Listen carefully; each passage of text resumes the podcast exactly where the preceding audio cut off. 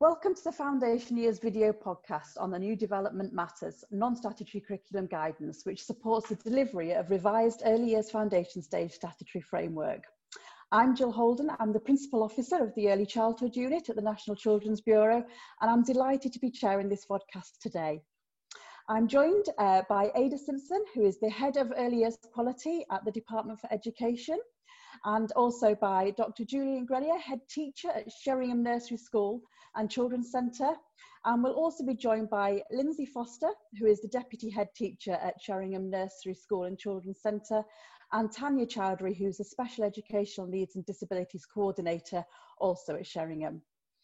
I'd like to say a huge thank you to the Foundation Years community um, who've taken the time to engage with this podcast uh, by submitting questions to us. Uh, we'll have a few Q&A breaks where we'll put your questions to our panellists.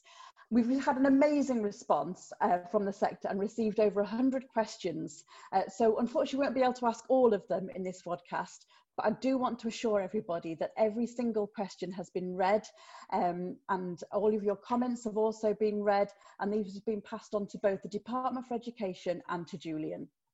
So before we get into the main part of the podcast, I want to take this opportunity to express NCB's appreciation for everybody's hard work and dedication to the youngest children um, during what's been an incredibly challenging time.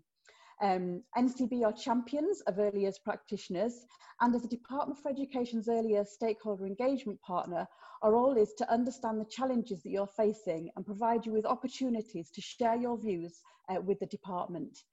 Uh, we recognise that the reforms to the early years foundation stage and the new development matters um, are areas of policy and practice where there have been a number of divergent views. We believe a healthy debate about these uh, areas of disagreement are crucial and we regularly share feedback with the department and highlight the sector's concerns. We also believe that now is the time to focus on the new arrangements and how we can deliver the best for our children and that's what we'll be focusing on today. I just want to add a little uh, sort of footnote in there if we can um, about making sure that throughout uh, any feedback we receive following the, um, the vodcast that we make sure that everybody's really respectful of, of each other's views. Um, like I say, I realise there's a real divergent um, view of opinion out there. Um, but if we can make sure that any issues that are raised are looking at um, addressing policy and not directly at people, that would be fabulous. So, without further ado, I'm absolutely delighted to be able to hand over to Ada Simpson from the Department of Education. So, over to you, Ada. Thank you. Thanks very much, Jill. And if I could just start by reiterating the, the thanks that you just gave there to the sector, to, to everybody who works in nurseries, to childminders, to people in schools, all supporting early years children um, during the COVID ongoing ongoing pandemic. And we really really do appreciate everything that people do here in the department for education. So so thanks to each and every one of you uh, also, likewise, thanks uh, for engaging with, with all of these processes and with this podcast today.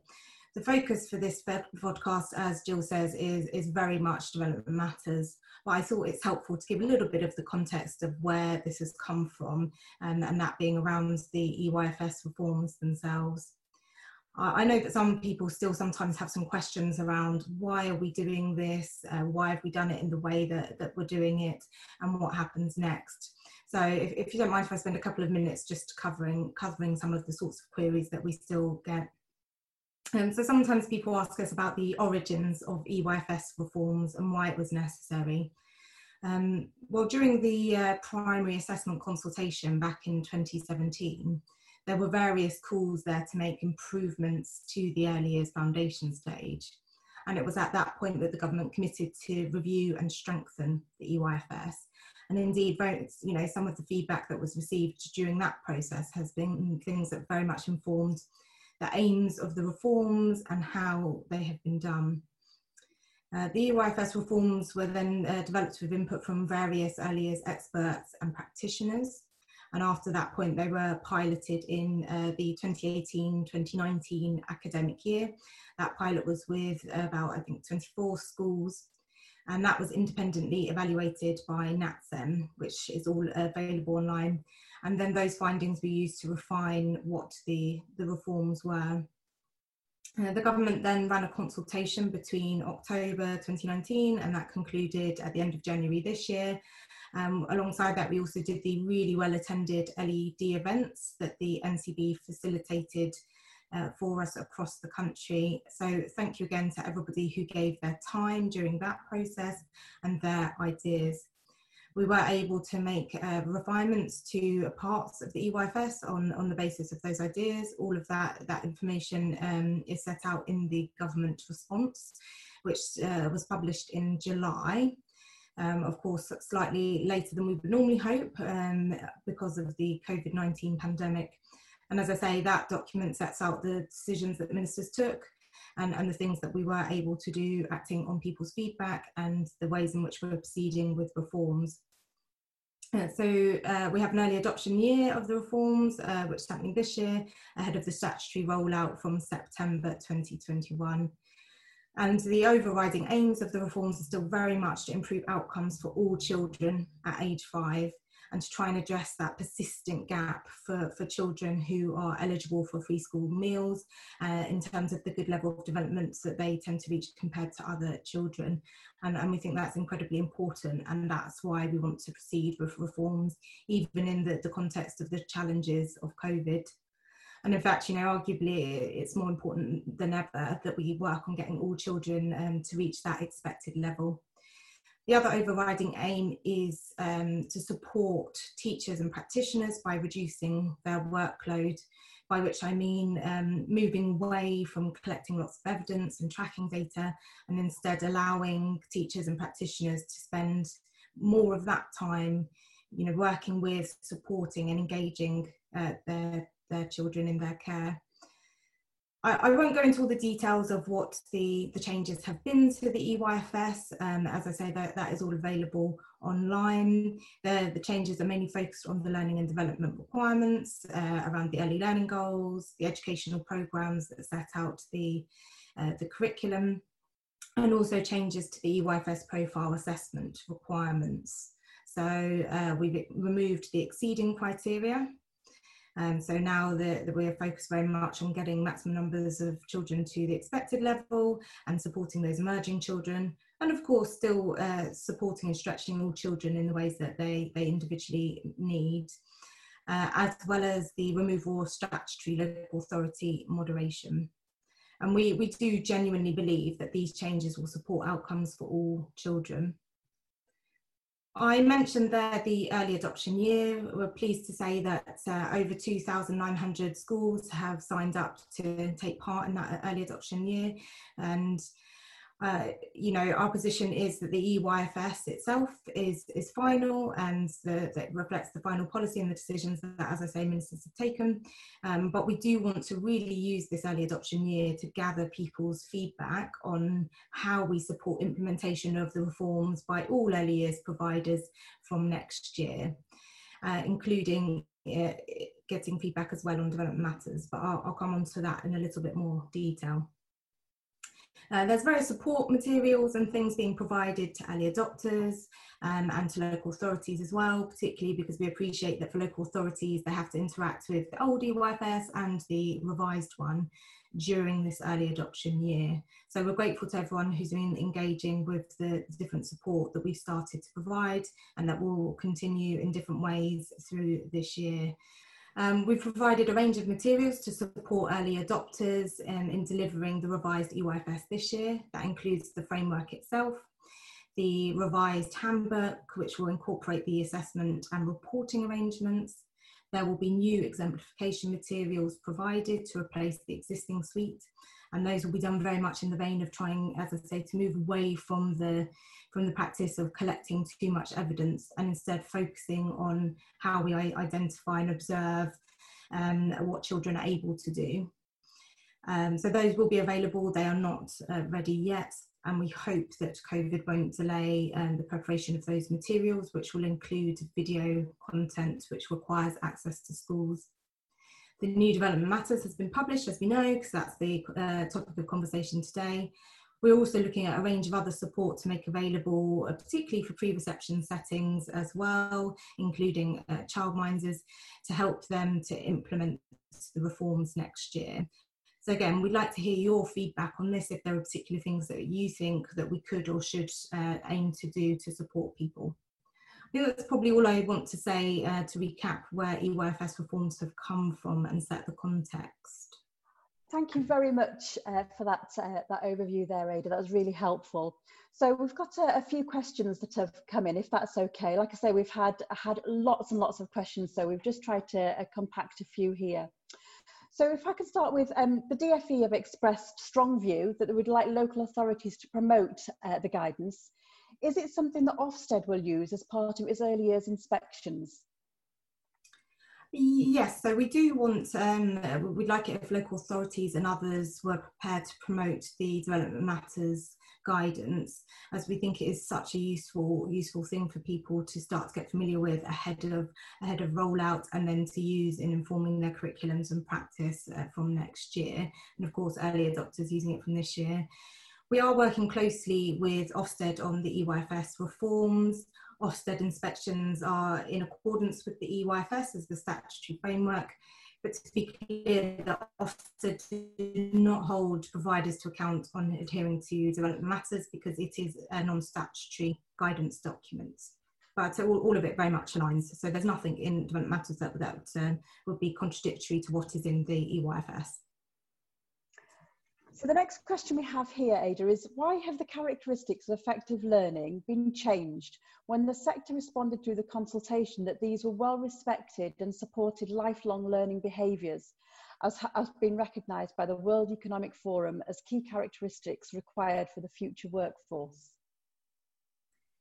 Well, the characteristics of effective learning themselves have not changed.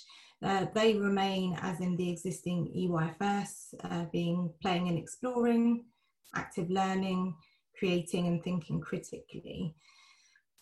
Uh, as I've said, a key objective of, of, our reforms is to try and reduce the burdens of collecting lots of paperwork on the teachers and practitioners so what we have done is made the reporting on the characteristics of effective learning, which is, is part of the EYFS profile assessment process, optional. But as I say, that the characteristics themselves remain the same. Thank you. Okay, so the next question is, um, why has shape, space and measure been removed? Uh, there's a real concern that the removal of this entirely will lead to an expectation of teachers they did not need to introduce this area um, of the mathematics curriculum?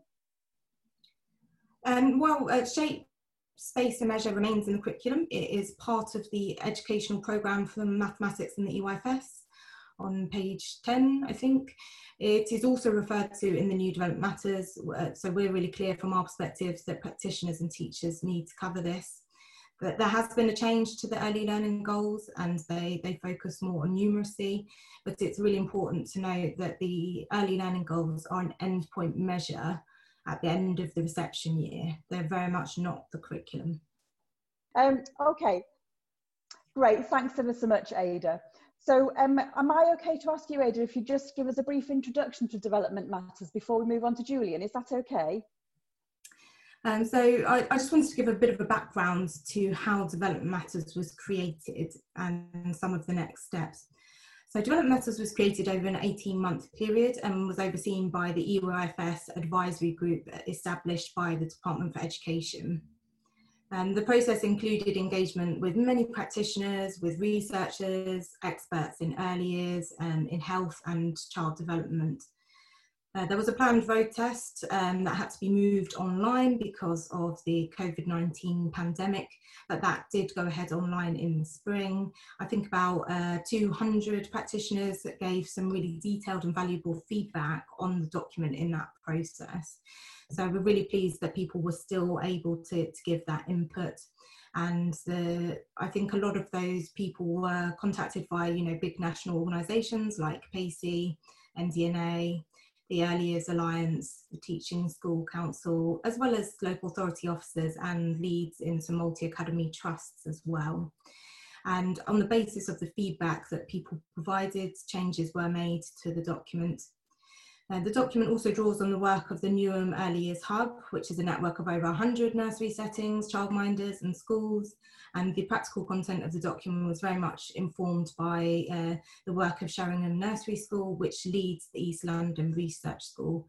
And we're very grateful to Julian, among others, who have been uh, so involved in the production of this, this document. Um, to be clear, um, this document replaces the existing development matters from September 2021.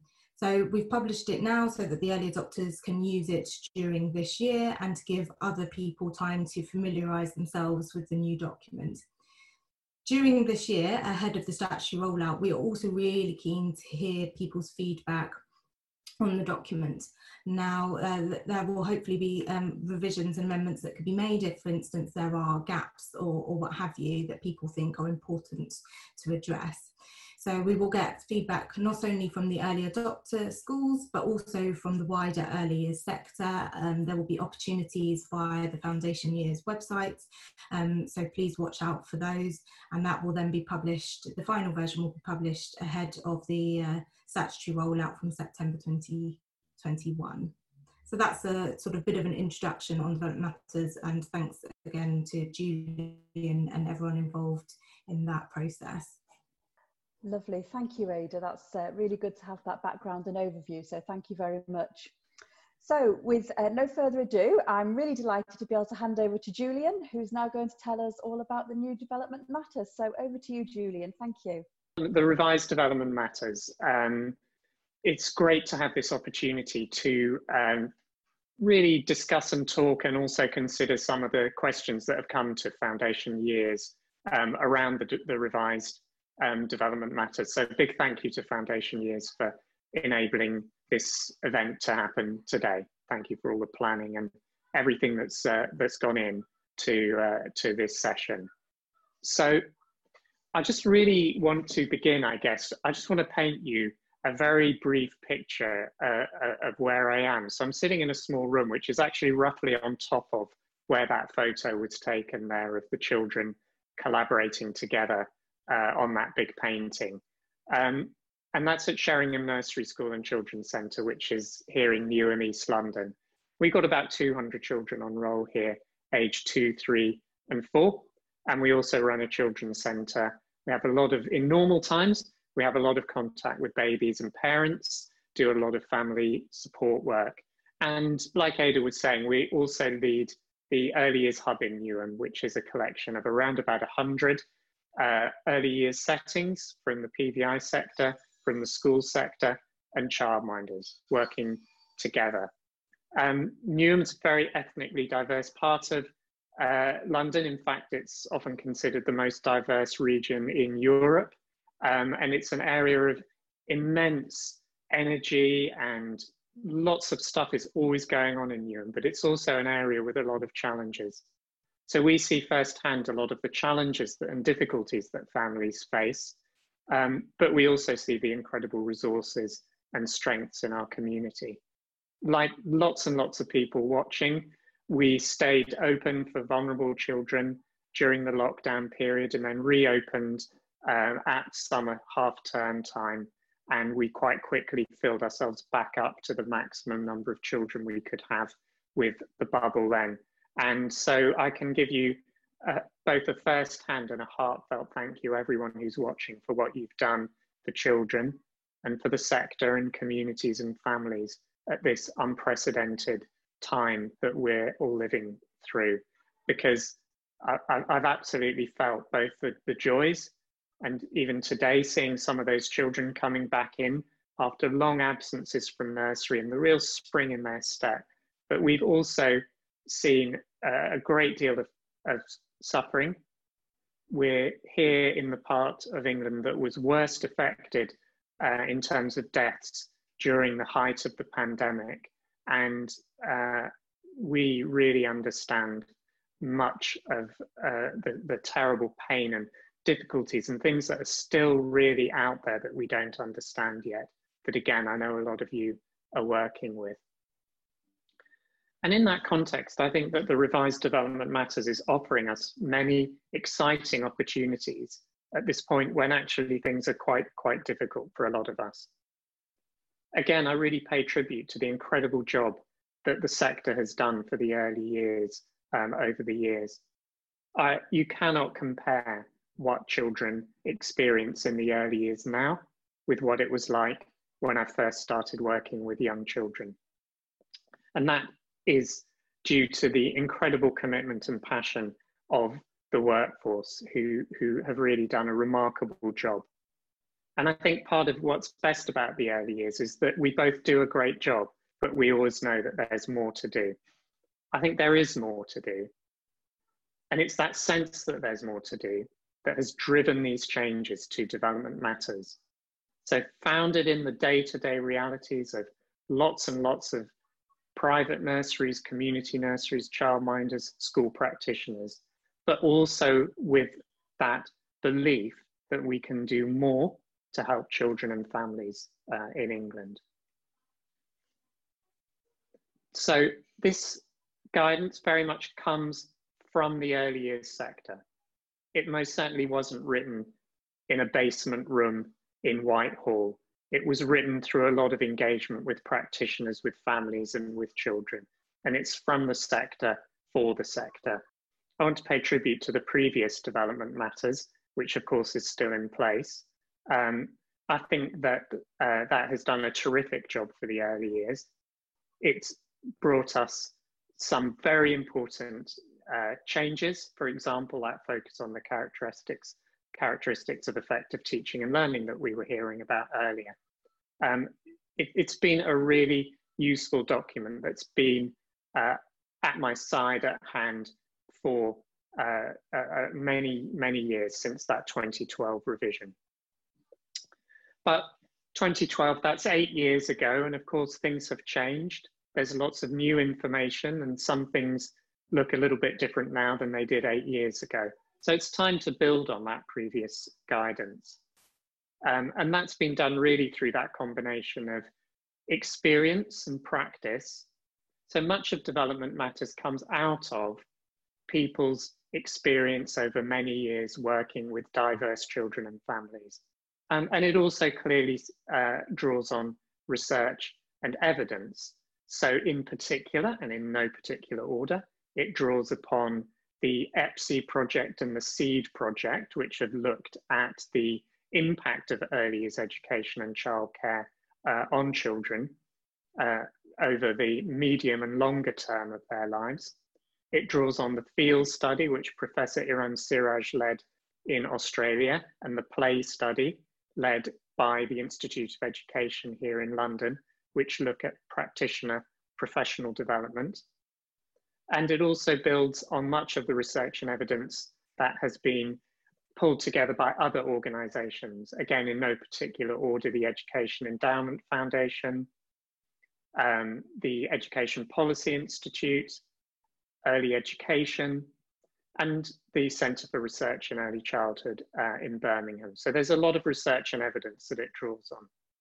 But it wouldn't be right to say that it is research and evidence driven for two reasons. First of all, there's a lot of stuff that we still are learning about, and we don't necessarily have the hard research and the evidence to back it up. And secondly, I am a great believer in practice. There's a lot of wisdom and knowledge in practice and experience and the document reflects that. People are sometimes asking me at the moment, what should I do about the new development matters? And the simplest answer to that is nothing. It's here now. As a sector, we've got a whole year to get to grips with it, to get to know it, to think about our ways forward with it. So this is being introduced in a very sensible sort of time frame. And like Ada says, that also gives us some space to gather more feedback um, and make sure that it's as good as it can be. Any errors or things that need tweaking um, can be fixed. The document is about a 90 minute read. So at this stage, what I'd say to people is find that hour and a half and get to grips with the whole document and get a feel for the, for the, for the whole thing. Um, because I think that as you read it, lots of the questions that are coming up, you'll see how things make sense and how the new document is intended to work. Again, Ada gave us a really useful intro earlier to the key objectives. So things that were very much at the forefront here. First of all, supporting children's communication. Charities like ICAN and others remind us all of the time that there are many, many children who struggle to communicate well. Some of those children have long-term needs and may need support throughout their schooling and indeed throughout their lives. And it's really important that we identify those children as early as we can and we get that support in place. But many more children have temporary delays in their communication for a whole range of different reasons. And we can help children to make a lot of progress in their communication, to become great communicators, if only we notice the difficulties they're having and act on those promptly. We also know, and research for the uh, Centre for Inclusive Education at UCL tells us this, that not only is communication central to children's early learning, it's also central to their emotional well-being. Children who communicate better can talk about their feelings more. They can solve conflicts better. They can tell somebody if they need help or support. So communication is unashamedly at the heart of the changes here and the need to do better. And again, that has come out of a big project. A lot of the um, content of Development Matters has come out of a big project that we've done here in Newham, funded by the Education Endowment Foundation, um, looking at how practitioners can improve what we offer uh, in the area of listening to children and developing conversations with them. The second key objective is about reducing unnecessary workload. Uh, and again, Ada's given us uh, a great introduction to that. And I am going to talk in a bit more detail both about the challenges there um, and the ways forward that are proposed by this document. In response to that earlier consultation on assessment, there is specific guidance for the reception year included in development matters. And last and absolutely most importantly, helping every child to thrive in the early years and that focus on narrowing the gap, making sure that we are focused on helping every child to thrive. And that takes us on, I think, to a really important quotation from Becky Francis, who's the CEO of the Education Endowment Foundation, who reminds us that once children fall behind, it is hard for them to catch up, and they are likely to fall further behind throughout school. That's a really stark warning from Becky Francis. Interestingly, though, of course, we can turn Becky's words the other way around in the early years. And what we can see from research evidence, like the EPPSE project, is actually the early years is the space in our system when children have the best opportunity to catch up. Children who start in their nursery um, with maybe some early developmental difficulties have every chance of catching up with other children and doing really well if we give them the right support It gets harder to get that right as the children are older in the school sector. In the early years, this is the key opportunity to really make a difference for children um, and to, to help, as I've said, every child to thrive. And that focus on every child thriving, again, is something that I will be coming back to throughout the presentation. So, what are some of the key changes that have been made to Development Matters? So first of all, it's shorter. It's about two thirds of the length. Now, when you look at the document online, it may look quite long. The reason it looks quite long is it's been designed so it works well on the screen and on devices that most people read things on now. So there are certain design standards that are met so that the type is big and easy to read. It's also been made accessible to anyone who's reading it online who may, for example, have a visual impairment. So it's a more accessible and readable document, and it's also a shorter document. And again, just to repeat, it's about a 90 minute read. And I really think that it's worthwhile that people give it that 90 minutes just to get a sense of the full document, how it hangs together, what it's saying. The next thing that a lot of people have noticed is there are not so many bands in the new guidance. So there used to be six bands of overlapping development. Now there are three, birth to three, nursery year of three and four year olds, reception year of four and five year olds. And there's been a lot of discussion about the pros and cons um, of doing that. And I'm just going to say a couple of things, I guess, just to get people reflecting on that. The first thing I'd like to say is that we are very clearly aware, and the previous development matters is very straightforward about this too, that we don't see child development in a very neat and orderly way. It just isn't possible to lay out in order how babies learn and develop.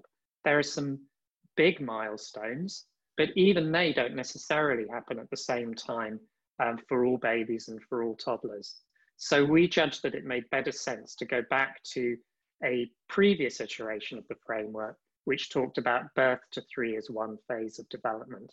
So I know a lot of people who are watching now, you know, they'll know that small toddler who is physically really active, doing lots and lots of different physical things, but isn't really talking that much. And they'll also know another child of exactly the same age who's like a real chatterbox, really talking loads, but isn't necessarily quite so confident yet in terms of their physical development. It doesn't make sense to set out in such detail the order of children's development.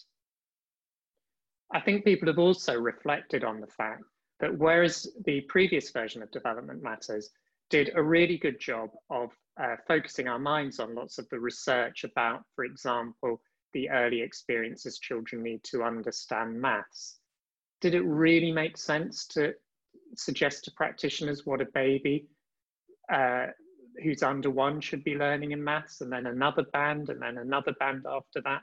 I think that we haven't found in discussions with practitioners that that sort of detail is useful for them. So the bands have been simplified. With that reduction in length and the simplification in bands, there is a deliberate effort here to make more space for professional knowledge and professional judgment. So when you reduce guidance, that makes more of a space for practitioners on the ground who know their children, their families, their communities, to use their professional judgment and their knowledge. And that's again a deliberate intention with the new document is to make that extra space. Brevity means there's more space to develop the right curriculum for the children we're working with. So we heard from lots of practitioners who said that they often regarded as parts or even the whole of the year as a real rush to cover lots and lots of material that was set out in development matters as they highlighted it off for all of the children.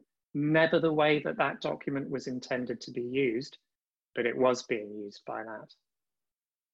So what we're saying here is actually the responsibility for deciding what children should be learning and how they should be learning it. That, that properly rests with you, with the practitioners, with the setting, with the leadership, the leadership teams. Um, and Development Matters sits in the background there to provide guidance and support in putting together those plans. So that's, I think, a top level view of the key changes to Development Matters.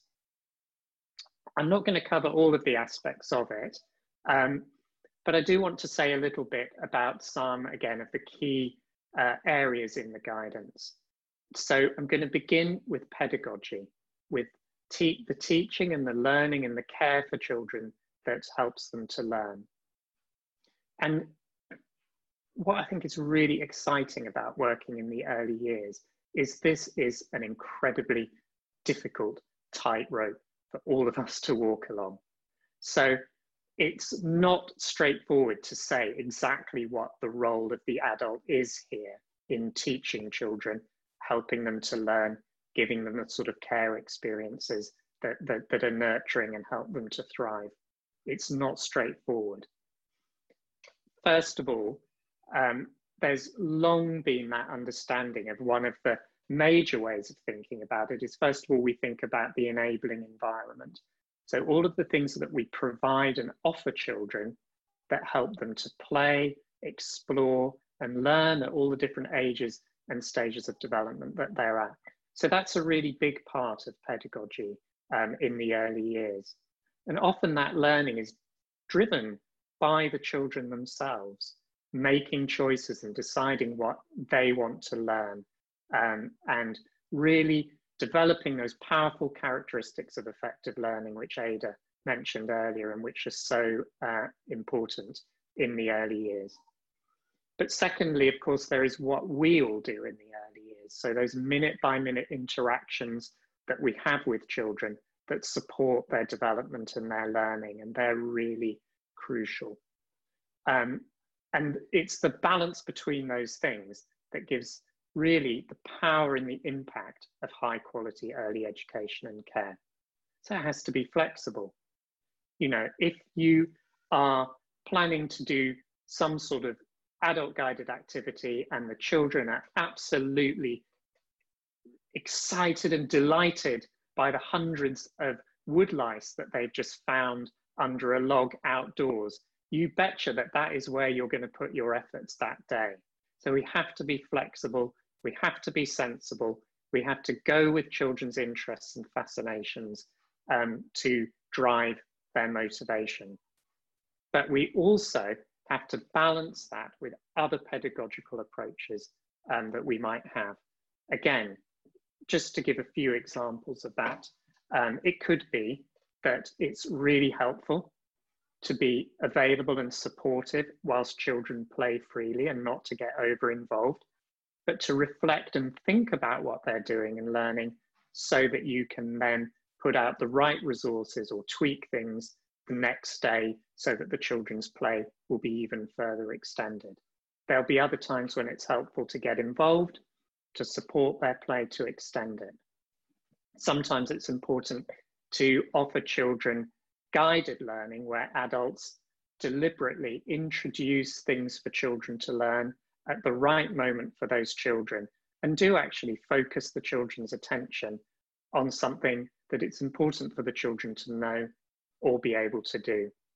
And again, the research is really clear that there has to be a balance both of child-led learning and adult-guided learning. The EPPSE project tells us that roughly, as children get older in the EYFS, there should be more of that adult-guided learning. And useful research, for example, into maths tells us that an entirely child-led curriculum is not effective in the early years. So there's huge value in children's freely chosen play. And we know, for example, that toddlers in their free play explore hundreds of mathematical concepts in a very rich and important way for their development. But maths is also about the linking together of some key skills and understanding which need to build over time. For example, learning how to count. And children can't necessarily get all the things they need through their own self-chosen play and learning. They need adults to introduce things to them, to show them, to teach them, to help them understand things that are difficult. So that balanced approach is absolutely critical and that is reflected in development matters, both in terms of the statements made, but also the suggestions that are given for how adults can help children to learn. Um, the last thing I'm going to say here about pedagogy before having a pause where we can have some question and answers with Jill is that I actually think Ofsted's definition of teaching in the early years is extremely helpful. And I'm just going to remind everyone of what that footnote says. Teaching in the early years should not be taken to imply a top down or formal way of working. It's a broad term that covers the many different ways in which adults help young children learn. It includes their interactions with children during planned and child-initiated play and activities, communicating and modeling language, showing, explaining, demonstrating, exploring ideas, encouraging questioning, recalling, providing a narrative for what they're doing, facilitating, and setting challenges. It takes account of the equipment adults provide and the attention given to the physical environment, as well as the structure and routines of the day that establish expectations. Integral to teaching is how practitioners assess what children know, understand, and can do, as well as taking account of their interests and dispositions to learn, characteristics of effective learning, and how practitioners use this information to plan children's next steps in learning and monitor their progress. And I think that's an incredibly useful and powerful couple of paragraphs, which tells us a lot that's important about pedagogy in the early years. So I'm going to pause the presentation here so that we can have a break for um, question and answers uh, with Jill. Fabulous. Thank you very much uh, for that, Julian. Um, okay, so uh, as we said, we've had um, lots and lots and lots of questions. Uh, we've tried to um, cover as many of them as we can, and we've tried to group some of them that were around similar themes. Um, so we've had a number of questions which ask about your reflections, uh, Julian, on working with development matters. Uh, so for example, how did you find working with the revised early learning goals? And what are you most pleased with? So um, would you be able to just speak a little bit about how you found this process for us, please? Of, yeah, of course. What, what, what was the best thing about the process? It was getting those opportunities both to have contact with lots of practitioners in diverse settings from diverse places and kind of really find the themes that matched between what they were saying and what some of the academics and researchers and experts were saying and realizing that there'd been actually a lot of evolution of practice over the recent years and that it was time to bring, bring a lot of that together. I guess I'd highlight two things. You know, first of all was our program Manor Park Talks, where we learned so much ourselves and from the team involved with that about things that are just so core to the early years, listening to children, being fascinated and interested in children so that they want to communicate with us but also being really systematic. So we were using a quality rating scale there from a research project called ITERS, called ITERS 3. And that really challenged us to make sure that what we were offering wasn't just good in terms of what we were doing, but that every child was part of that.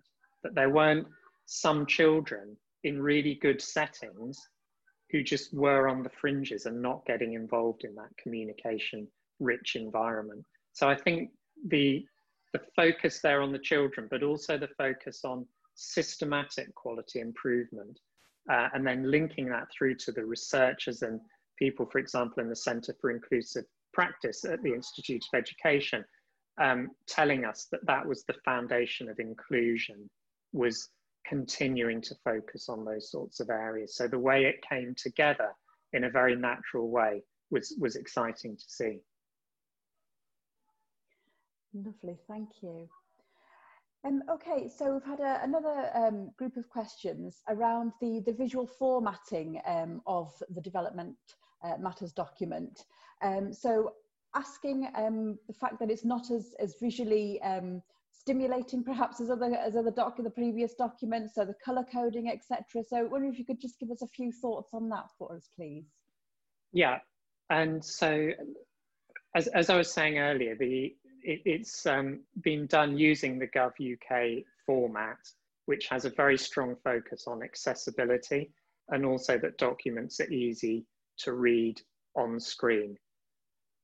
All I can say is that when we road tested some versions with more illustrations, people weren't that keen on them. Maybe we just didn't quite get that right. And some people definitely wanted a document that was really easy to read on screen um, that they could navigate quickly. Um, so I think it, it's very hard to kind of get this exactly right. The previous document, which is color coded, like you said, is also not compatible with current expectations around inclusion and making sure that everyone can read a government document. But it has a friendliness that a lot of people in early years have affinity to. And I, am not sure that I can exactly say anything more than that, but it's, it's, it's a dilemma perhaps. Yeah, absolutely. Yeah, thank you. Okay, so we've had quite a few specific questions um, about certain elements of the early learning goals and development matters and how there are some, some differences there. Um, obviously we can't cover all of the individual questions, there are quite a few that broke those down and, and for all our, our, viewers out there watching this, uh, this podcast, please do rest assured that we have captured all of those comments and, and fed those in.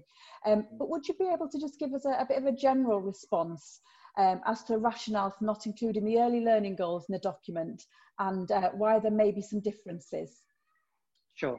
So, uh, yeah, people will have noticed that a very significant change in development matters is that it doesn't include the early learning goals anymore.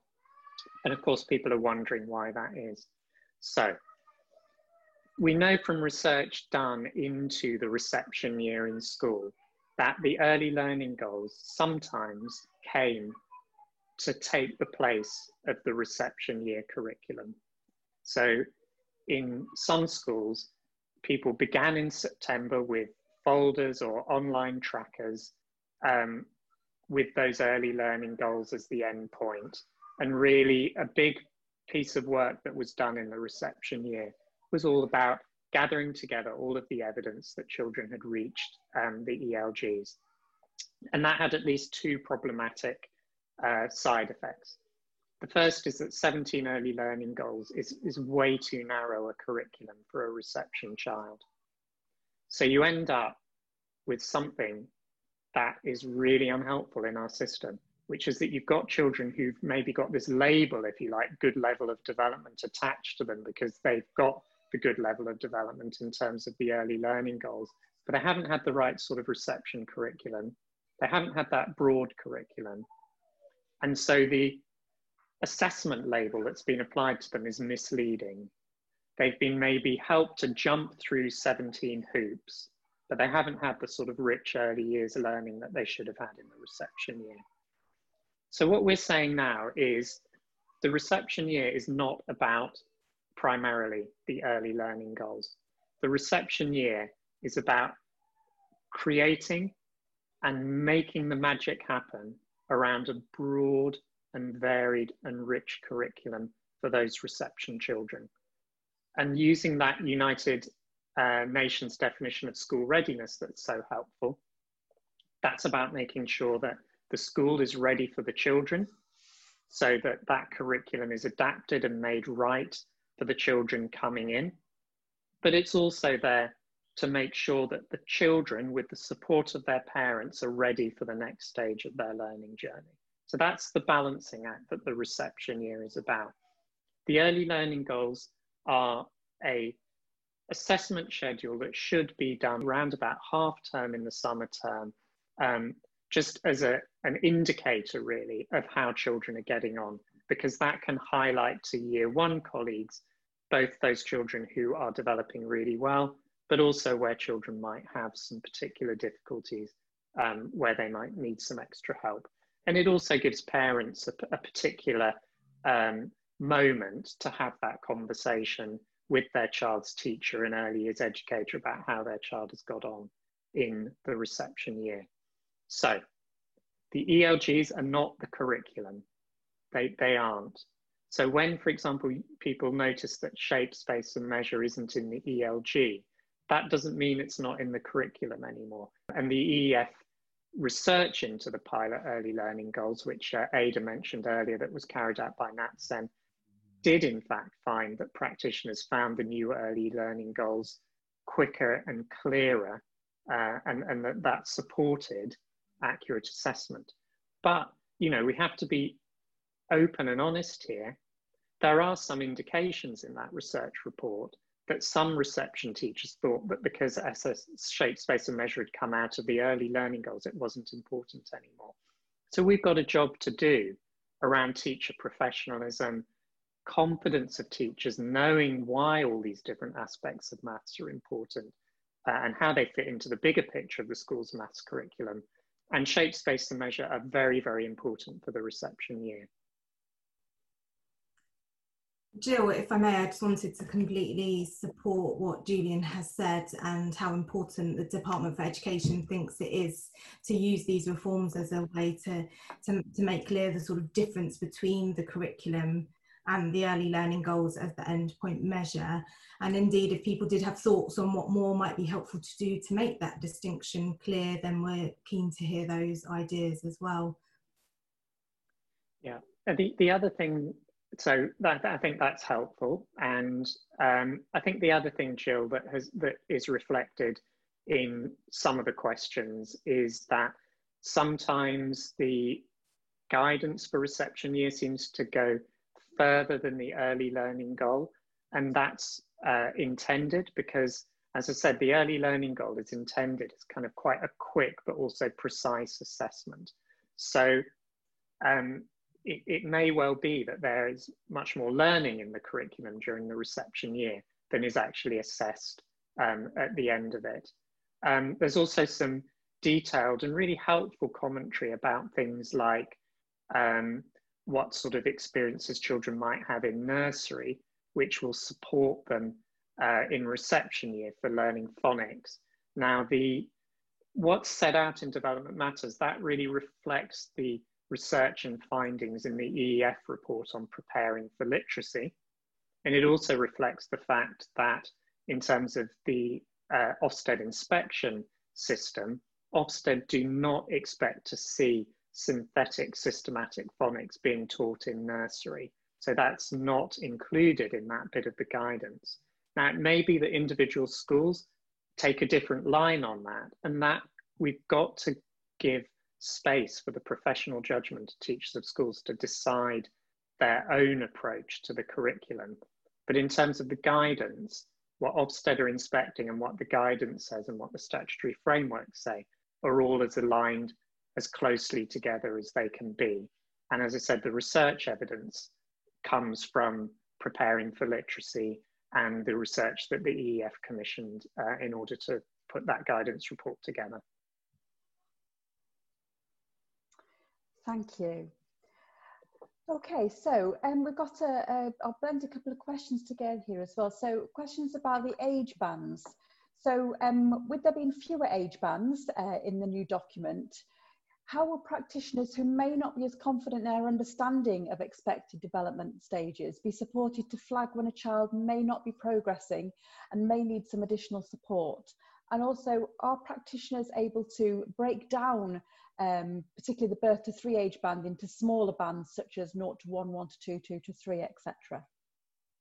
Yeah, and again, those, those are all really good questions. So, um, in terms of practitioners, there is a big job to do in terms of people's initial training and qualifications, and also in terms of ongoing professional development opportunities for practitioners, because it is in practitioner professional knowledge about child development that the real strength of the early years lies. So we've all got a job to do there, whether we're leading a setting or a school, um, or whether we're involved in um, supporting apprentices and trainees, we must make sure that our trainees and our practitioners have got that big picture of child development and they also understand what effective care, teaching, and learning looks like, and they've got mentoring and support to put that into practice.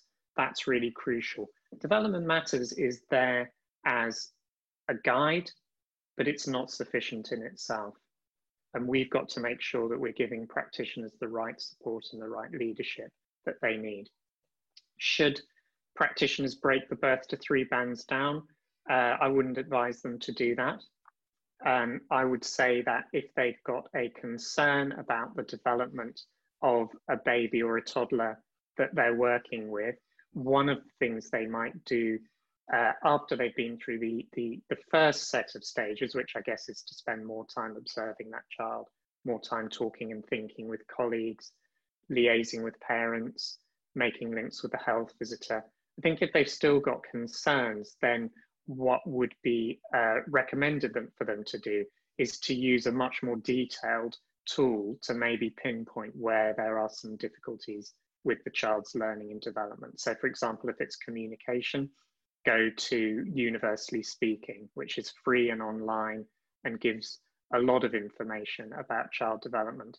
We don't need to work in that detail for every child we're with. And it can become a crushing level of workload if we've got too much information to deal with. The large majority of children do really well in early years settings in England. They don't need all of that stuff.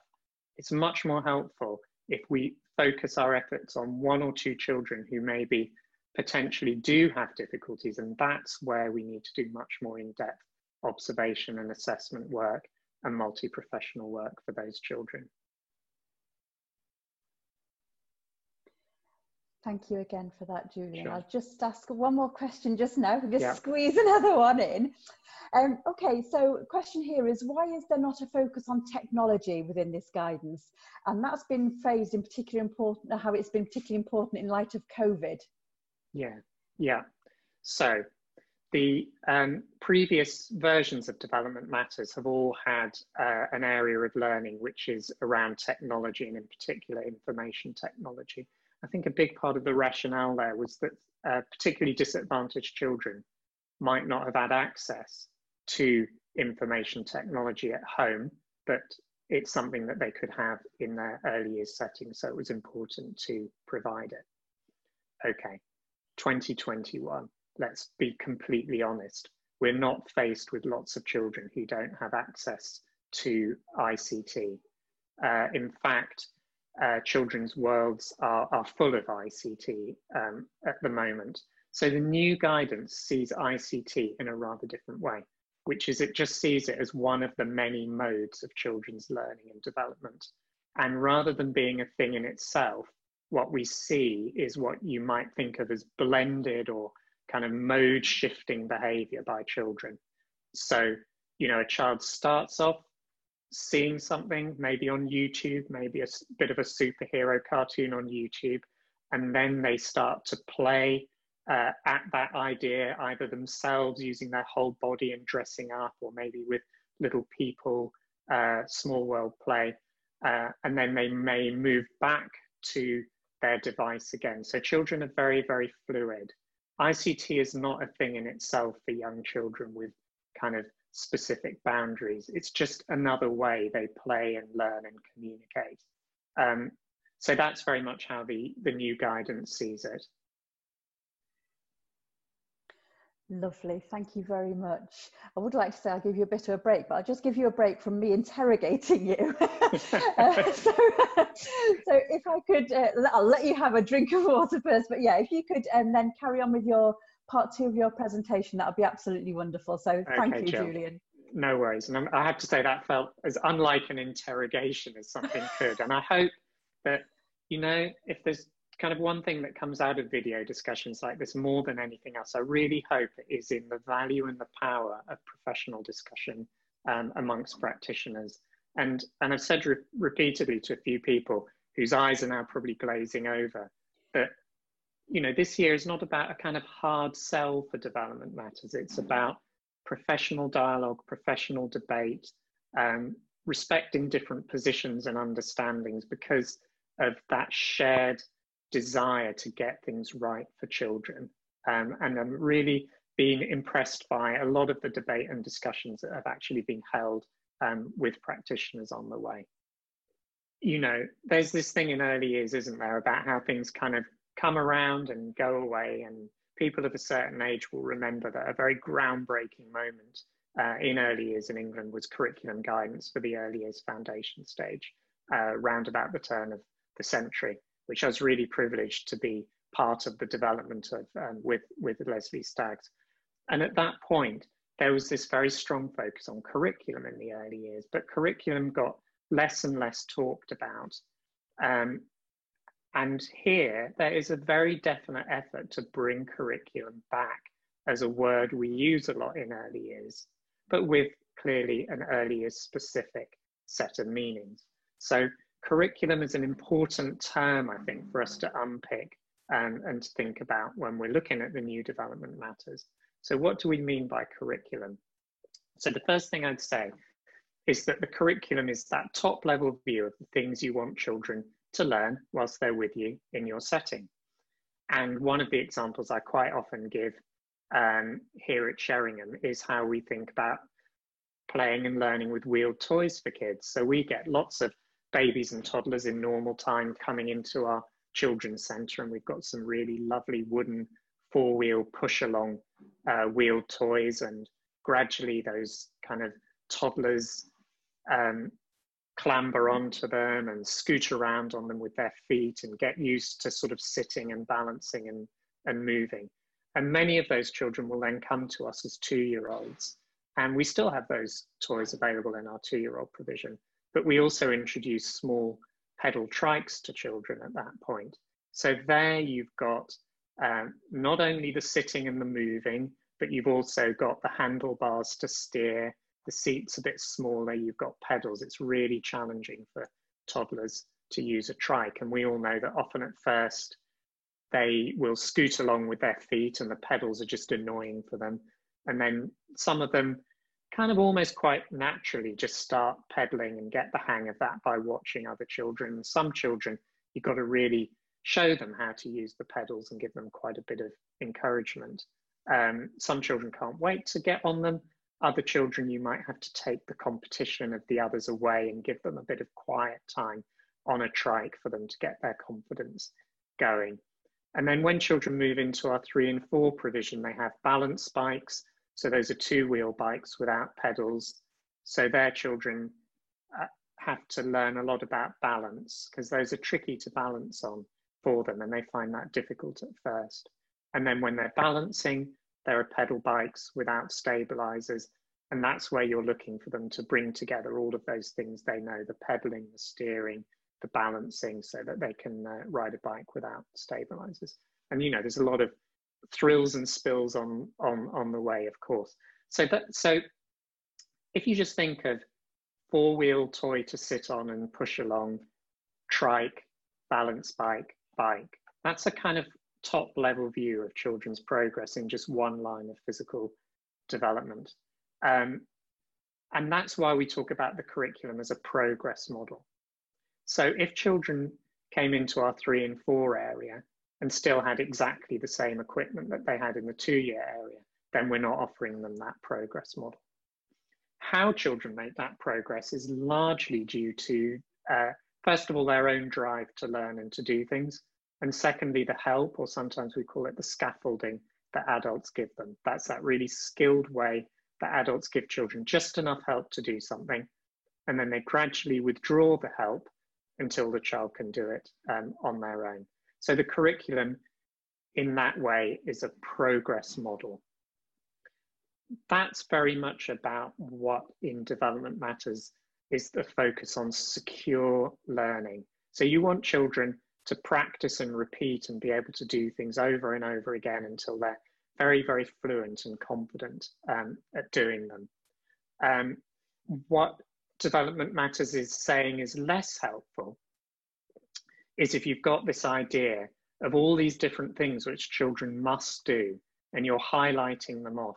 So you're moving children very quickly from one thing to the next because you're saying, okay, they can do these things, but they've got all of these gaps.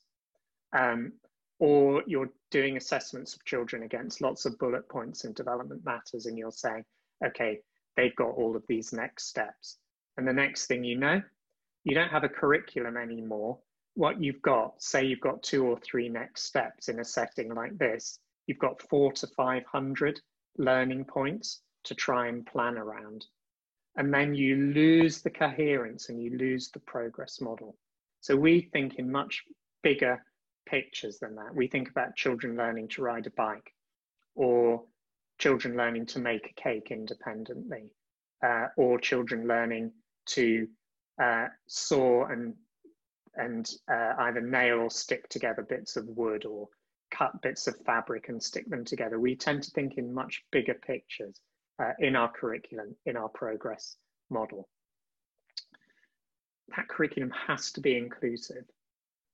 So it's really important, again, that what we don't end up with is lots of children who are all in the same space, but actually kids with special needs and disabilities have a quite different curriculum to everyone else. So they might be in the room or in the garden, but they're actually doing something quite different.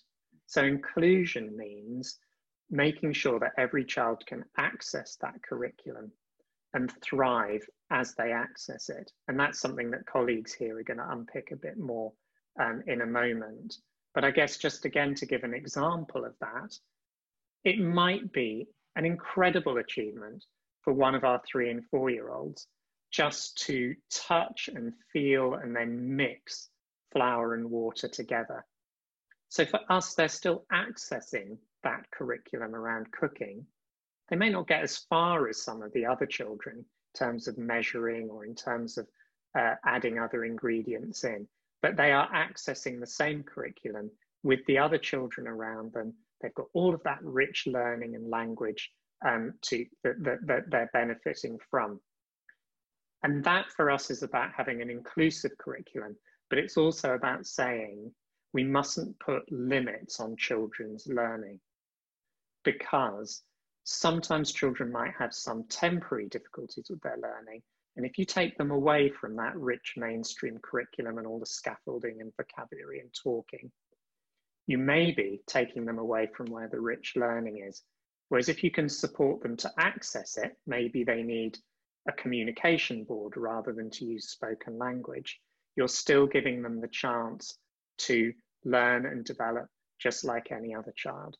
And again, some of the people we engaged with during the Development Matters process included um, a young person who was a child in a primary school had a, a lot of issues around shyness and confidence and had ADHD.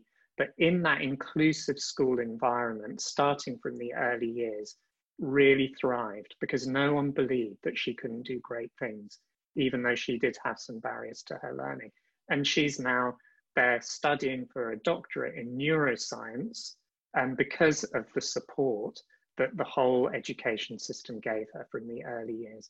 A child with an autism spectrum disorder who was very distressed a lot of their time in nursery and found it very difficult to communicate at all. Now, reading books, studying at university. Now, not all of those young children with developmental challenges in the early years are necessarily going to go along those pathways, but I don't necessarily know who is and who isn't. And that's why we have to offer that inclusive and ambitious curriculum for every single child. Um, so that's what I mean by every child can thrive.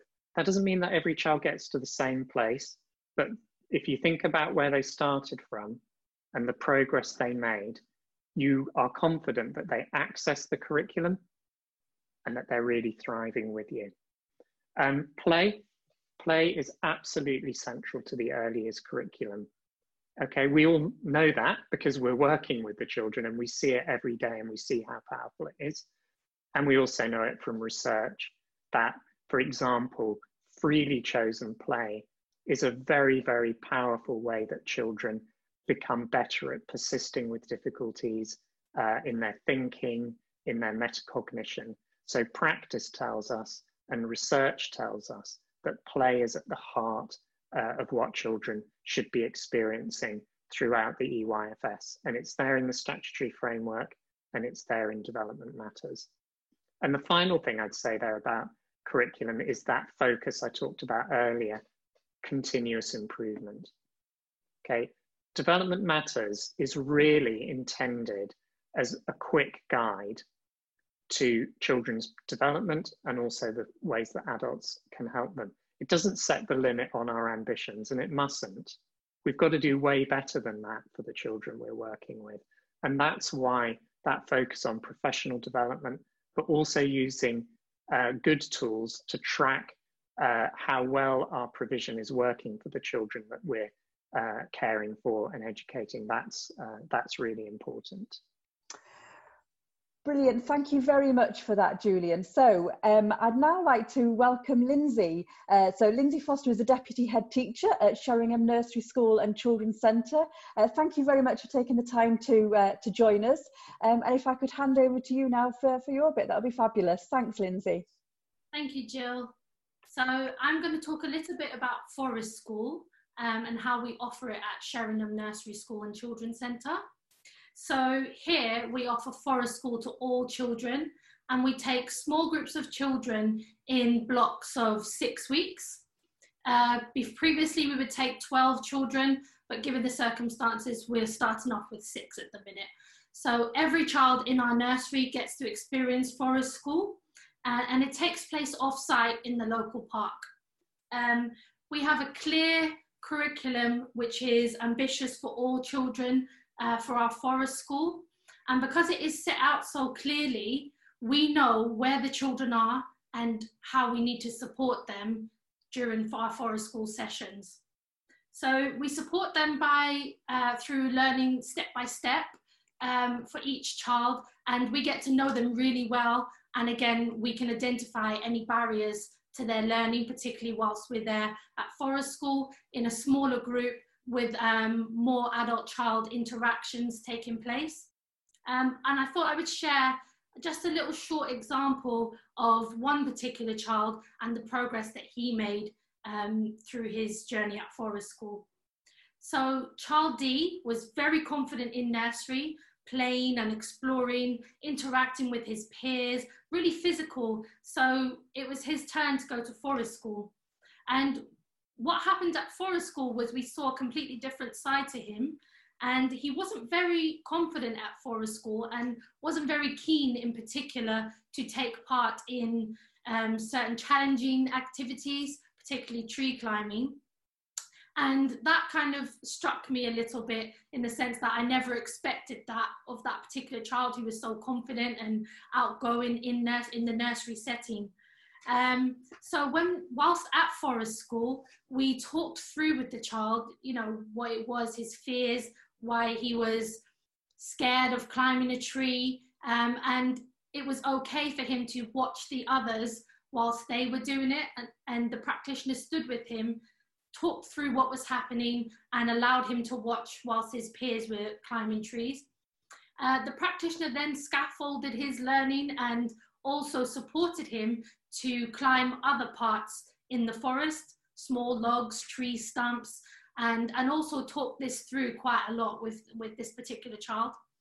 Um, across the six weeks, there was lots and lots of opportunities for this particular child to revisit the learning um, for tree climbing, to climb logs, again to watch his peers and talk through with the practitioner about his fears and how to overcome them across the six weeks, towards the end, he did have a go at climbing a tree, and the practitioner really supported that by standing back and guiding his learning through conversation. And this was a huge moment um, to celebrate for him, and he was really excited to share that with his parents at the end of the day.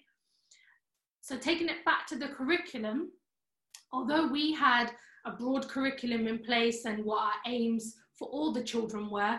This was really tailored to his needs and what he needed throughout the six weeks. Uh, and again, uh, overcoming that barrier that, that we had identified uh, for him, for that particular child. So moving on from that, uh, we are very inclusive for all children in our nursery and it's really important that those children with special educational needs are also included and given the same opportunities to experience forest school. And it's important that then we tailor the planning and our curriculum to meet their particular needs. Another short example of another child's story at Forest School um, was child A. So child A had a diagnosis of autism and was really, really struggling and really was uh, finding it hard to manage changes in her routine. So before we even attempted to take her to forest school, a lot of preparation was put in place before that. So we would take her on local walks around the area to get her used to coming out of nursery. Um, and again, introducing her to the waterproof clothing and wellies, which she was very much uh, adverse to and didn't want to put on. So um, the first session of forest school, we managed to get her out of the setting and walking along the way, she held the practitioner's hand, which was something her parent in particular was very worried about. Um, and when we got to Forest School, her journey was very different to the others, and that was okay. Um, she was very self directed, but very much in tune with the environment and really wanted to explore leaves and natural materials and trees. And that was okay. And we built on her learning and her interests step by step across the six weeks. But also the practitioner who was supporting her throughout her journey would also model different strategies and how to play alongside others and socially interact with the group. By the end of the six weeks for this particular child, um, she was playing alongside the other children, which was huge because at the beginning she was very self-directed and was not going near the other children wanted to uh, kind of explore independently. But by the end she was playing alongside and joining in uh, by doing some actions with the song that we sang for, for forest school. Um, also by the end of the six weeks she was wearing waterproofs. And for her mum that was an amazing uh, celebration and really a moment for her mum to recognize that that was a progress that her particular child made during forest school. Um, we work very closely in partnership with parents, particularly uh, with forest school, and we invite the parents in at the end of the six weeks to talk about what the children have been learning across uh, their experience and also um, to talk about you know they've made friends with other children that their parents might have been worried about before. We talk about how they've overcome new challenges and tried new activities that they, they were very much saying no in the beginning. Um, for that child wearing waterproof. So really unpicking the learning for the parents to understand the importance of learning outdoors and also um, the benefits of it, as well as what they were learning from doing that. So I think to take me back to where I first started and talking about the importance of having um, a really clear and balanced curriculum, uh, particularly for forest school for us, gives us, we know what we want the children to learn. However, we can tailor that learning particularly for individual children. Um, and we don't need to stick to certain bands and criteria. We go with what the children really need to learn and um, scaffold in the moment whilst we're there at forest school.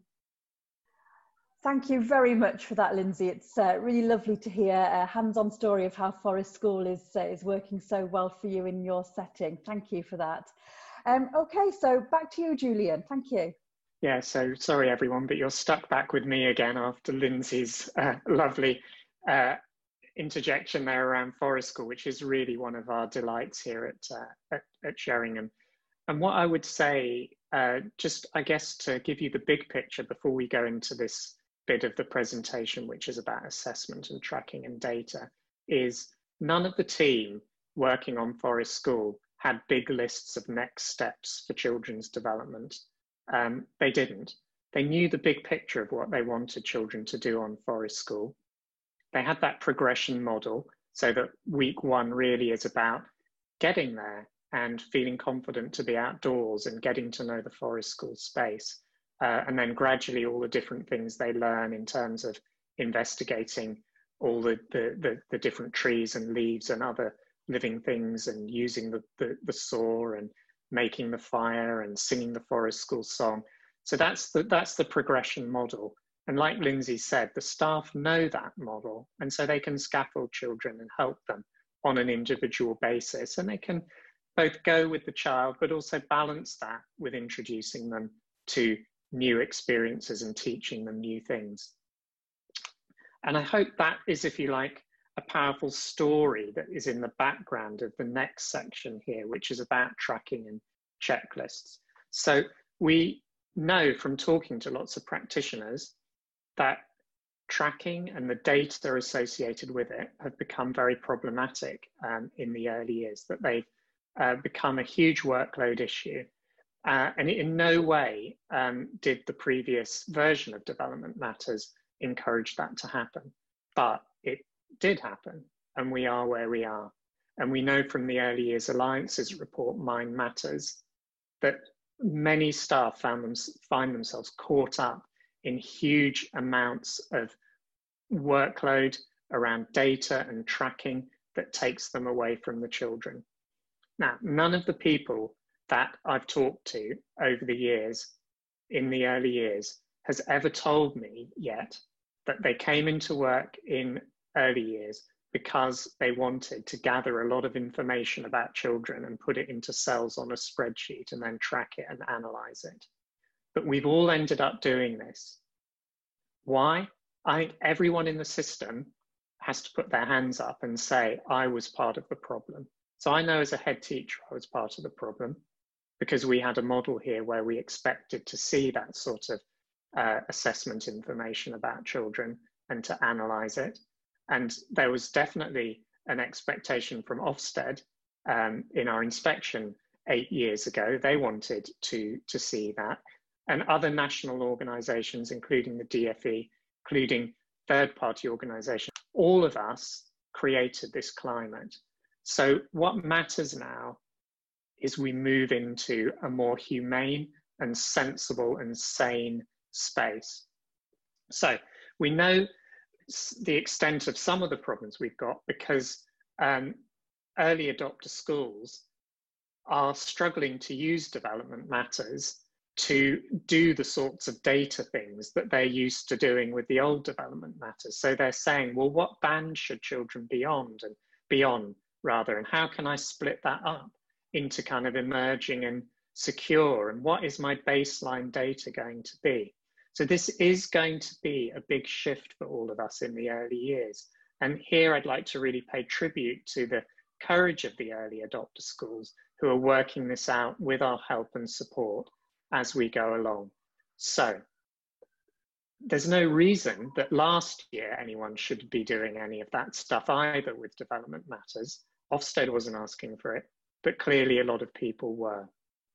So when we're thinking about, for example, children coming new into a reception class or to any earlier setting, yes, it is important that we establish that child's starting point. So how do we do it? So here, again, just to give an example, and I'm giving this as an example, not as a kind of this is what everyone else should do. Uh, we spend time looking at children's um, confidence, how confidently they come in. Can they play on their own? Do they need a parent with them to play? Are they confident enough to make links with and, and, and play with other children, for example, around their confidence? Communication. Are they using body language to make contact with other people? Are they very much not wanting to communicate? Are they saying a few words either in their home language or in English? Maybe they're talking in sentences.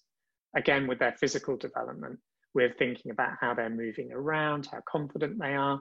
Are they able to climb the log steps up our slide? Are they able to get onto a trike? Those sorts of things.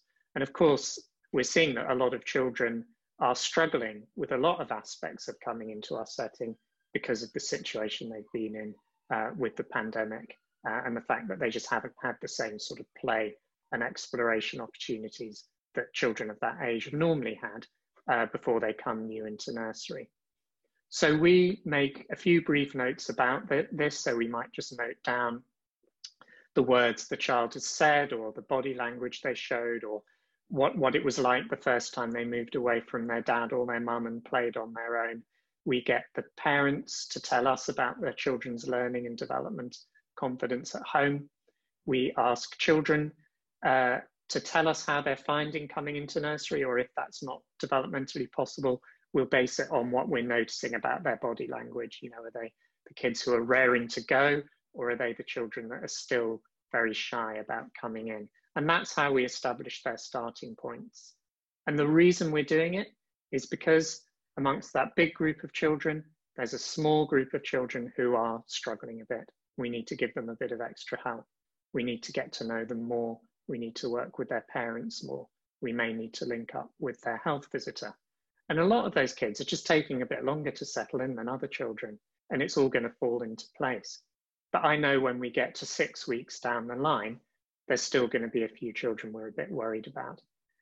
Do we need data and tracking and emerging 30 to 50 or secure 16 to 26 to do this job? We don't not only do we not need it, it adds hugely to everyone's workload and it takes everyone away from what we should be doing, which is helping these new children to come into reception classes or nurseries or nursery classes.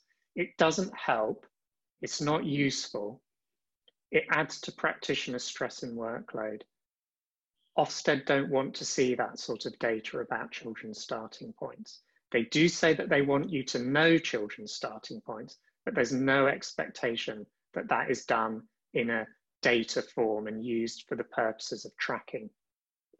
So a very, very big flag that everyone is waving through the updated development matters is right now, do what you're used to doing. Don't start bringing in new systems of observation and assessment based on the new development matters. Stick to what works for you.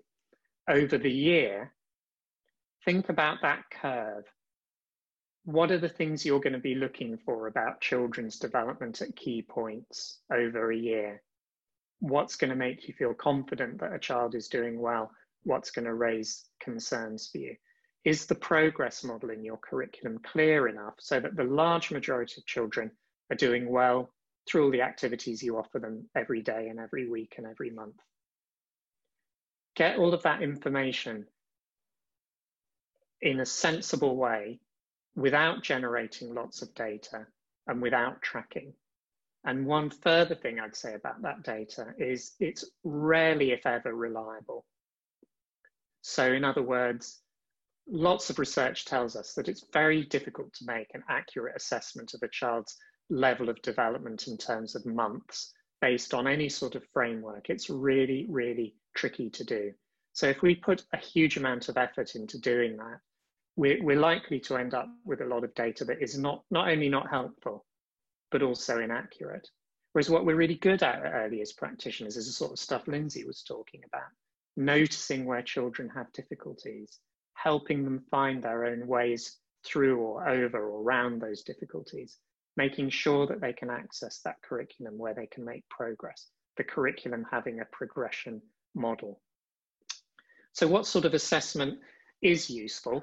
Um, first of all, uh, we've used this phrase here, I've used this phrase here, checkpoints, not checklists. So there are some checkpoints in the new development matters, and they're there in case people are a bit worried about a child's early development. They're suggestions. They're not intended for you to use for every child, and they're definitely not intended to be turned into a checklist.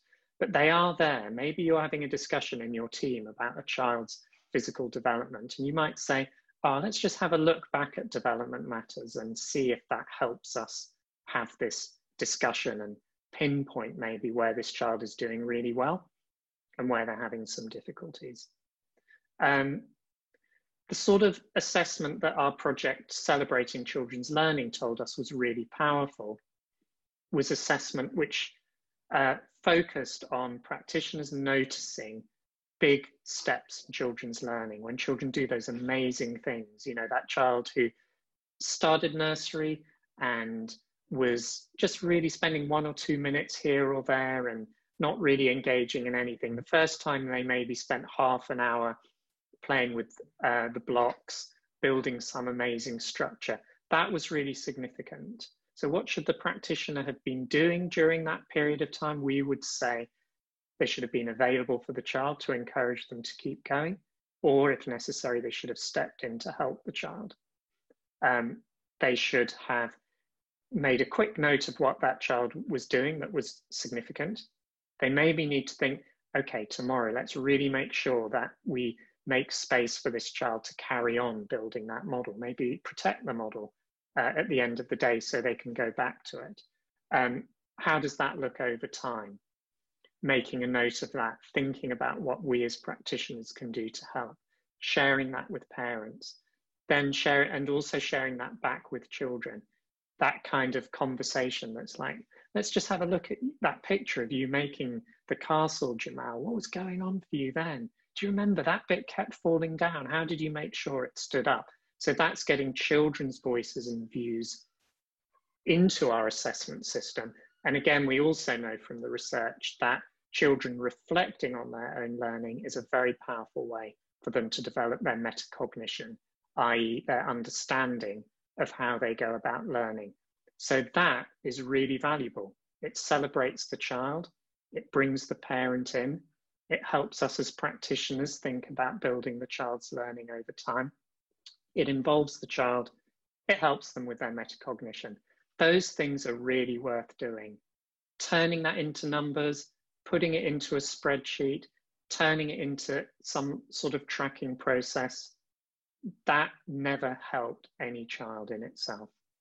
And that's the culture that we've got decisively to turn away from. And that's what development matters is signaling in a big way uh, to, to, to our sector. And again, just to end on that really important note, it's about all children thriving. So if we want children to thrive, we've got to be really perceptive at noticing anything that gets in the way of them accessing that rich curriculum on a progress model so we can quickly give them the extra help they need so that they can thrive. Um, and just to remind people, uh, the, both the existing statutory framework and the early adopter framework make it very clear that there is no expectation that practitioners spend large amounts of time gathering information about children. This whole thing about evidence is a red herring, okay? So we're not all about, well, what's the evidence that the child learned that? Because we trust our practitioners to understand and know the children they're working with. We're not asking for evidence. We're just asking practitioners to jot down the things that are significant and the things that they might forget if they didn't make a note, which in my case is practically everything that happens through the day. So I know I have to jot down those notes.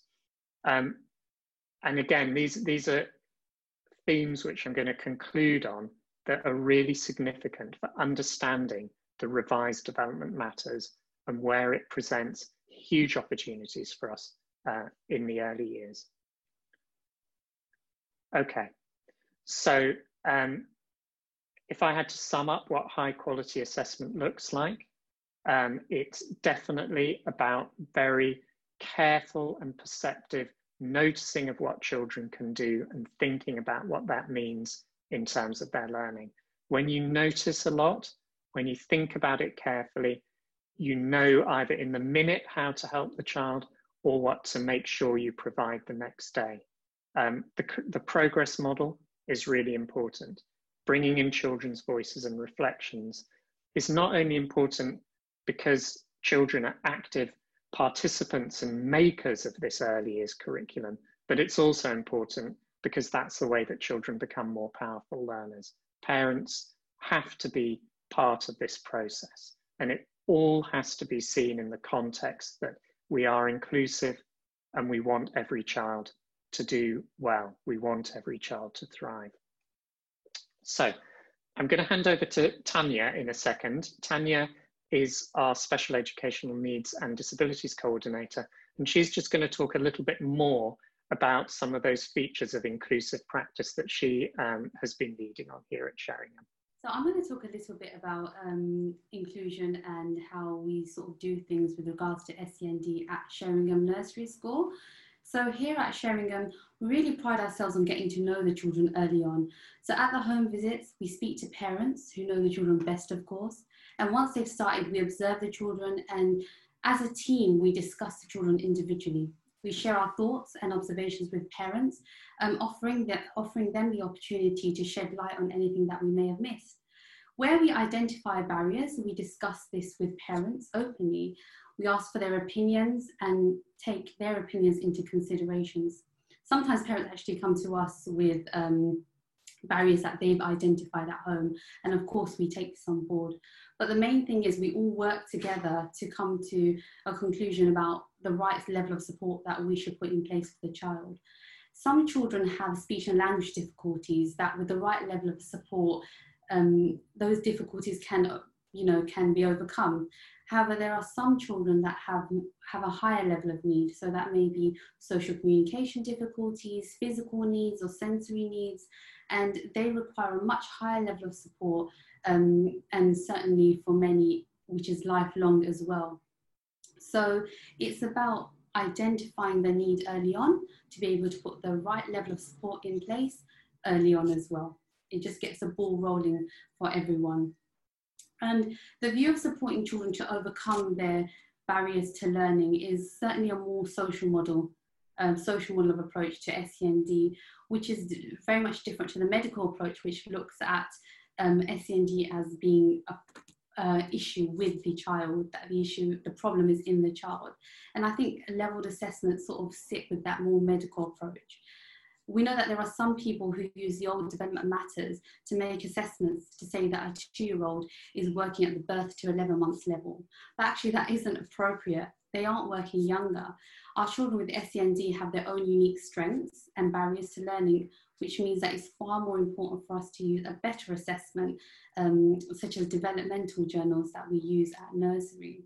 For example, we had a child at our nursery who had a dual diagnosis of cerebral palsy and autism.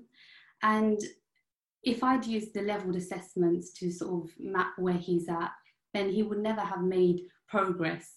But because we used an alternative form of assessment with him, we used a developmental journal, we were able to celebrate some of the wonderful things that he managed to achieve in his three years at nursery. So holding a spoon, his first few steps, um, his first request at saying more, um, you know, holding eye contact for more than five seconds to to show us how happy he was by something. Those things wouldn't have been captured if we used the old development matters, for example, but they were in the alternative assessment that we used for him. Um, so every child thriving is that they may not make the same achievements, but they are accessing a broad and balanced environment. And so from their starting points, they are making progress.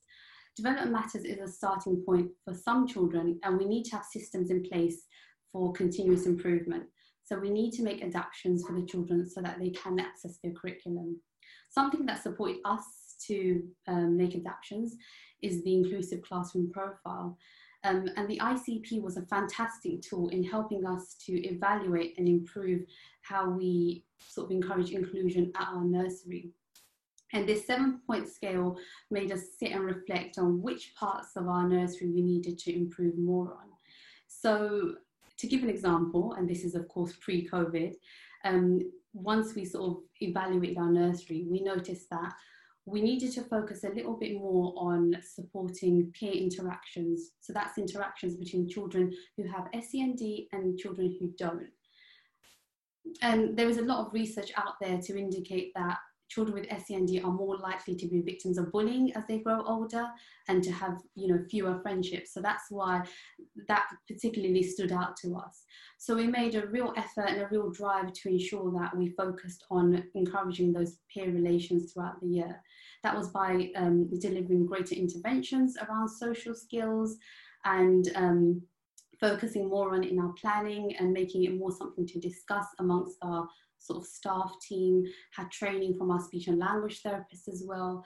So my point is that, you know, we, we adapted something that we already had in place to meet the needs of the children with SEND. And that's really key. It's not, it isn't about getting our children with SEND to fit in what we have, to fit in what we already have in place, but it's more us adapting what we're doing so it works for our children with SEND. Fabulous. Thank you so much, Tanya. It's really lovely to, to interject today's presentation with uh, some examples about how everything's all happening in, in real life. Uh, so thank you very much for that. So um, back to you again, Julian. Thank you. Right. Well, sorry that you're stuck with me again for the next uh, few slides uh, after hearing from Tanya there. Um, and I'm really just wrapping, wrapping up uh, here now, which is to go back to where this presentation started. The revised development matters offers us many exciting opportunities. And I hope that's come across through the discussion and through the Q&A and will again come across in a moment with the, the final section of questions um, with Jill. Um, all children will benefit from high quality early education and care. But what's exciting about the findings of the EPPSE project is that it's disadvantaged children who will benefit the most. So, in other words, this is something we should do for everybody. It's worth doing in itself, but it has the fantastic side effect that that high quality early education and care will particularly benefit the children who need it the most. And the EPPSE project also told us excitingly that not only will those children do really well in their early years setting, but that difference will persist through their primary and secondary education and will make a difference to their life chances. So that is why this focus on making sure that every child thrives, but making sure that disadvantaged children do well in the early years is so central to all of this. And allied to that is putting our efforts where they'll make the most difference. So when I sit behind a computer doing a lot of tracking, that doesn't improve the learning or the care experience of any child here at Sheringham. Makes no difference to them at all. It's not where I should put my effort. Where the effort needs to go is in the development of that rich and high quality and inclusive curriculum that's on a progress model, and then making sure that we're offering the children all the help and scaffolding they might need, either all of the time or just at particular times, so that they can access that curriculum. That's where our efforts make the biggest difference. And that's where the early years has such a powerful and terrific history in our country, which is we are all passionate about making sure that every child can thrive but we know when we look at the outcomes for children, there's still more to do. And by reducing the scope of this document, by putting more emphasis on that inclusive curriculum model, that is intended to free up times for practitioners to redouble our efforts uh, in this important area. Which leads me really to a final call to action for our whole sector. Trust it can't be right that senior leaders or other people need lots of data to be sure that teachers and early years educators are doing a good job for the children they're working with. We've got to make sure that our teachers and early years educators have the help, the support, the professional development they need. And we've got to put our trust in them the professionalism of our workforce is our key strength in the early years. And I think, again, if there was one focus for lots of people who are involved in the early years, one focus that is worth zeroing in on, it's this. Put our efforts into continuing the improvement of the professionalism and the capability of the workforce. And as we do that, put, put our trust there too, because that's the way that leaders, managers in settings, all the people out there in the early years, that's the way we can make a difference is with that combination of support, challenge, opportunities for professional development and trust. Thank you. So I'm going to hand back to Jill now for our second Q&A. Thank you, Julian. Thank you so much for that. Um, and yeah, brilliant. There, lovely. I feel awful asking more questions after you've sort of concluded that so lovely about the the passion that we have within the sector that is uh, that is just amazing. So uh, we've had lots of um, lots of the questions that have been sent in. Um, you and uh, along with Lindsay and Tanya have very helpfully covered um, a great deal of those questions. Um, so Great. thank you very much for that. So just got a few more to uh, shine a spotlight on you, interrogate you a little bit further before we end, if that's okay. Okay, of course. So um, one of the questions we've got is about the characteristics of effective teaching and learning and asking about what the rationale for the changes that are made in this element of the document are. Uh, so some of the comments we've received say things like the section's reduced in scope, um, that it feels a bit narrower and more adult led, and some of the change, the statements have changed from talking about how children learn, and um, with further statements about what children would be uh, should be learning. Those are all important questions. So I think the first thing to say about characteristics of effective teaching and learning is that it actually has an expanded place in the new document, not a diminished space.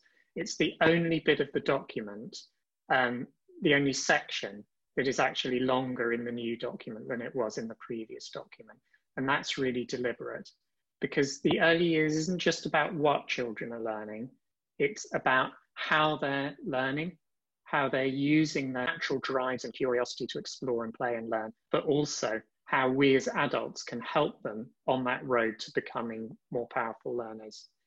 Um, people will, so people will see that there is more focus on this they'll also see that some of the organization is a little bit different to what they saw before. In some respects, that's about bringing it more into line with the statutory framework. And in other respects, um, it's about making sure it's kept up with some of the interesting research around children's self-regulation, co-regulation, and executive function.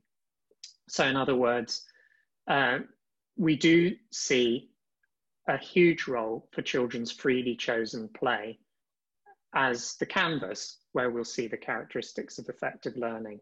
And that's still huge in the document. And when you read it, you'll, you'll see there are numerous references to children's freely chosen play quite deliberately.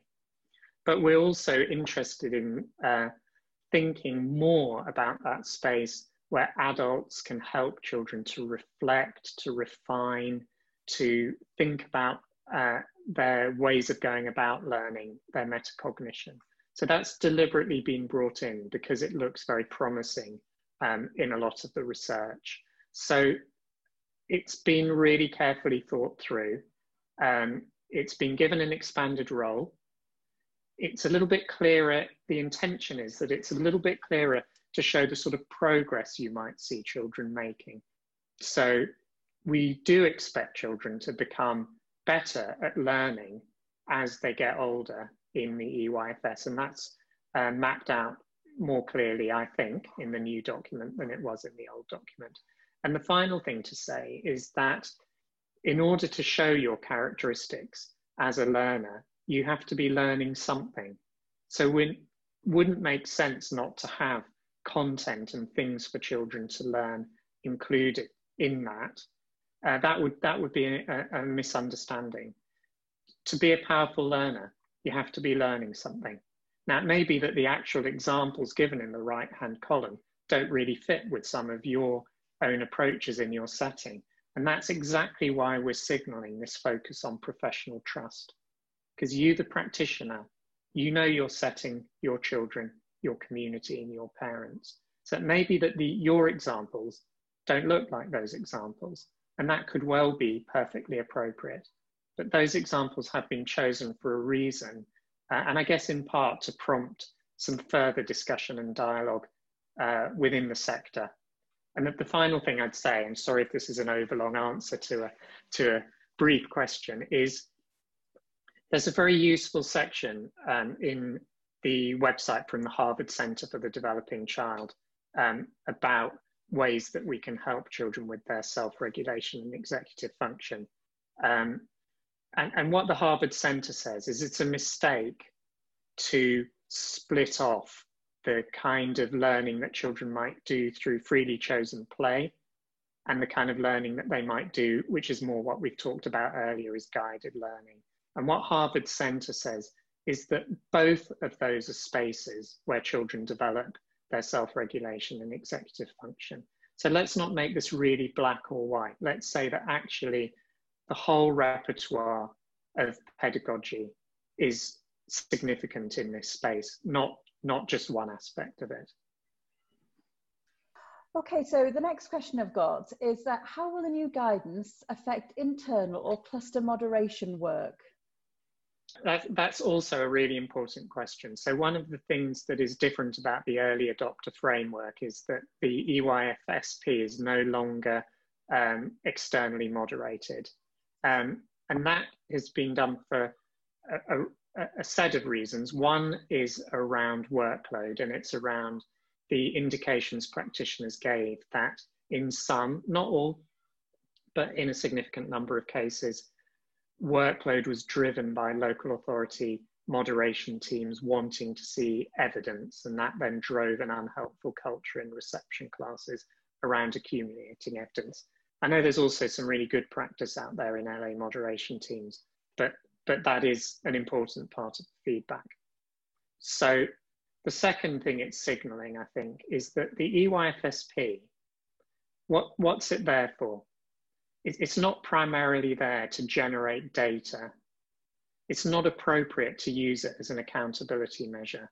It's wrong if someone says to a school, here's your accountability measure on EYFSP, you know, what are what are you doing wrong here? It's not designed to be used like that. It's wrong if practitioners in reception classes are given performance targets that they've got to get a certain number of children to a GLD. Now, why am I saying that's wrong, which sounds very harsh? For two reasons. One is that's just not in the statute. The statute is really clear that it's not an accountability measure. But two, we know that if you put all of that emphasis on a data outcome, you distort good teaching, good learning, good care, and you drive everyone down the line of these particular targets. And I think Ofsted put this really well when they say that then schools hit the target, but they miss the point. So we've got to take the state out of EYFSP and remember what it's there to do, which is first of all to um, promote a conversation with the parent about how well their child is doing and any areas where they need any extra help. And secondly, a formative piece of assessment to help the child's transition into year one. So it needs to be accurate. If people feel under a lot of pressure to hit a data target, then they might get children to jump through those hoops. And then the poor old year one teacher ends up with this child who on paper has a good level of development but actually needs far more help than perhaps they would expect. Moderation, clustering, really good if they help us to be more accurate in our assessment, if they improve the quality of our practice, they get us in professional dialogue around children's learning. So I think they're really, really important.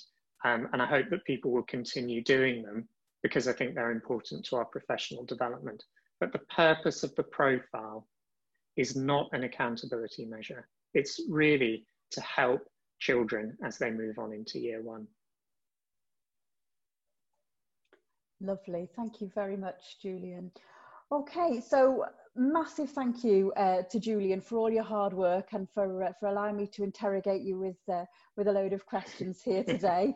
Um, like I said to everyone, always a pleasure. Oh, thank you. to, to everybody watching as well, um, like we said at the outset, we had hundreds of, of um, questions and they have all been read. I just want to really reassure people that those have, have all been, all your questions and your comments have been have been read and uh, and shared with um, the Department for Education. So um, thank you to to Ada as well for your your time here today. And of course, yeah, Julian, Ada. please do pass uh, your thanks on to Lindsay and Tanya as well for, for their time. Sure will. Thank you. Okay, so um, thank you also to our foundation years community out there for everybody, like I said, who submitted all of those questions and for engaging with this uh, with this vodcast today. If you have any further questions or comments on the new development matters, please do submit them uh, to the Foundation Years inbox and um, you'll find an email on the slide on the Foundation Years website. Uh, if you're not already a member of the free Foundation Years community, please do visit our website to sign up Follow us on Twitter, like our Facebook page. Uh, you'll receive regular updates on the latest policy announcements and resources uh, from the sector, as well as information and opportunities to share your views with the department. So finally, thank you everybody for taking the time to watch this podcast. Um, and most of all, thank you to everybody for all your hard work and commitment and outstanding passion for supporting our youngest children. Um, I appreciate there is some really difficult conversations that have been happening right now and over the last few months.